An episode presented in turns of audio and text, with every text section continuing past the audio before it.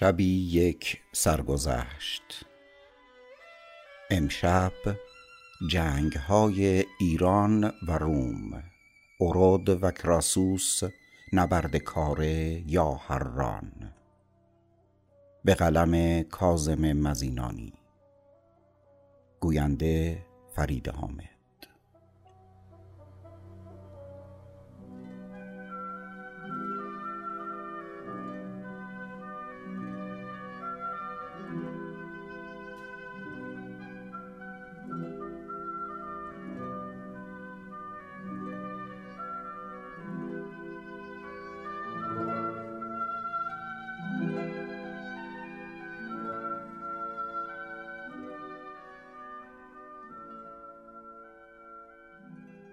حدود دو قرن طول کشید تا یکی از قوم ایرانی به نام پارتها توانستند یونانیان را از ایران رانده یک امپراتوری قدرتمند در دنیای آن روز به وجود بیاورند که حدود پنج قرن در برابر مهاجمان شرقی و رومیان متخاصم غرب مقابله نمایند.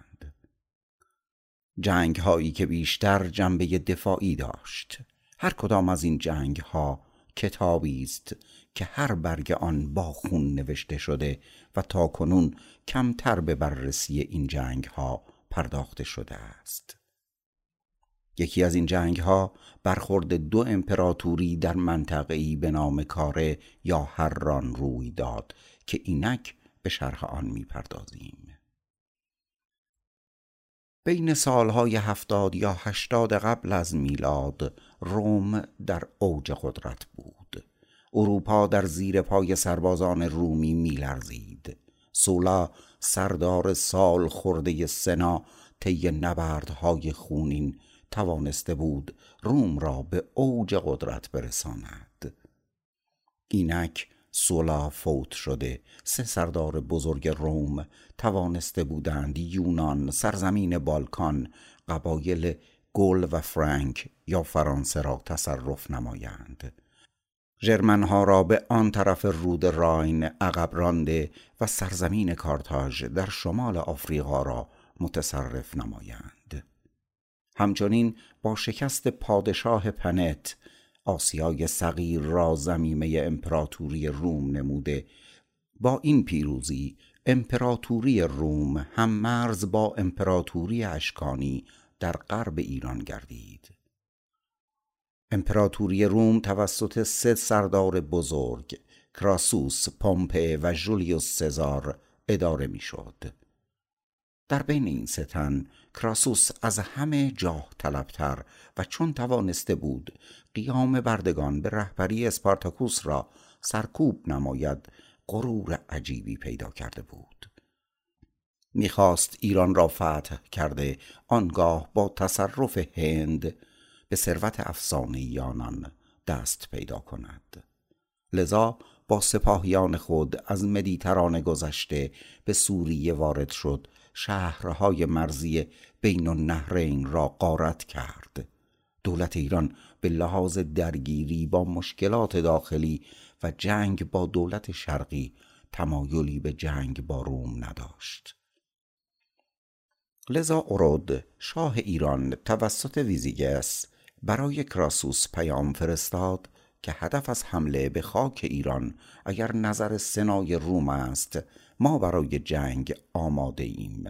اما اگر هدف شما از جنگ خواسته خودتان است با توجه به سن بالای شما و سپاهیانتان اجازه می دهیم سالم خاک ما را ترک کنید. کراسوس از جواب نماینده ایران ناراحت شد. گفت جواب شما را در سلوکیه می دهیم.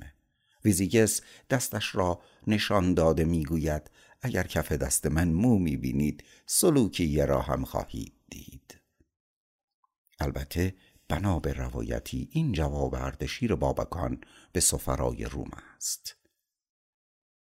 افریت جنگ با تمام زشتی ظاهر می شود. آرتاباز پادشاه ارمنستان با شش هزار سوار به کمک کراسوس می شتابد دیگر برای شاه شکی باقی نمی ماند که رومی ها قصد جنگ دارند. لذا به فوریت مشغول تجهیز قوا می گردد. مسئولیت نبرد به عهده یکی از دلاورترین و شجاعترین سرداران ایران به نام سورن یا سورنا گذاشته شد. شاه ایران خود به اتفاق نیروهایش به سمت ارمنستان رفت تا ضمن گوشمالی آرتاباز مانع پیوستن نیروهای ارمنی به رومیان شود. کراسوس در ششم مه سال پنجاه و سه قبل از میلاد با هفت لژیون و چهار هزار سوار جمعا چهل و چهار هزار نفر با گذر از رود فرات چون سیل به داخل ایران سرازیر گردید.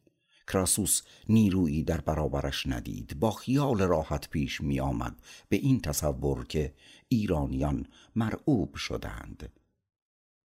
تا اینکه رومیان در یک دشت باز بنگاه سوارانی چون اشباه در برابرشان ظاهر گشته بارانی از تیر بر سرشان بارید و از برابر دیدگانشان محو گشتند.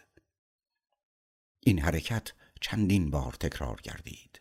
رومیان زمین گیر گشتند. هنوز از شک خارج نشده با موج سواران برگست واندار زره پوش مجهز به سلاح سنگین روبرو شدند.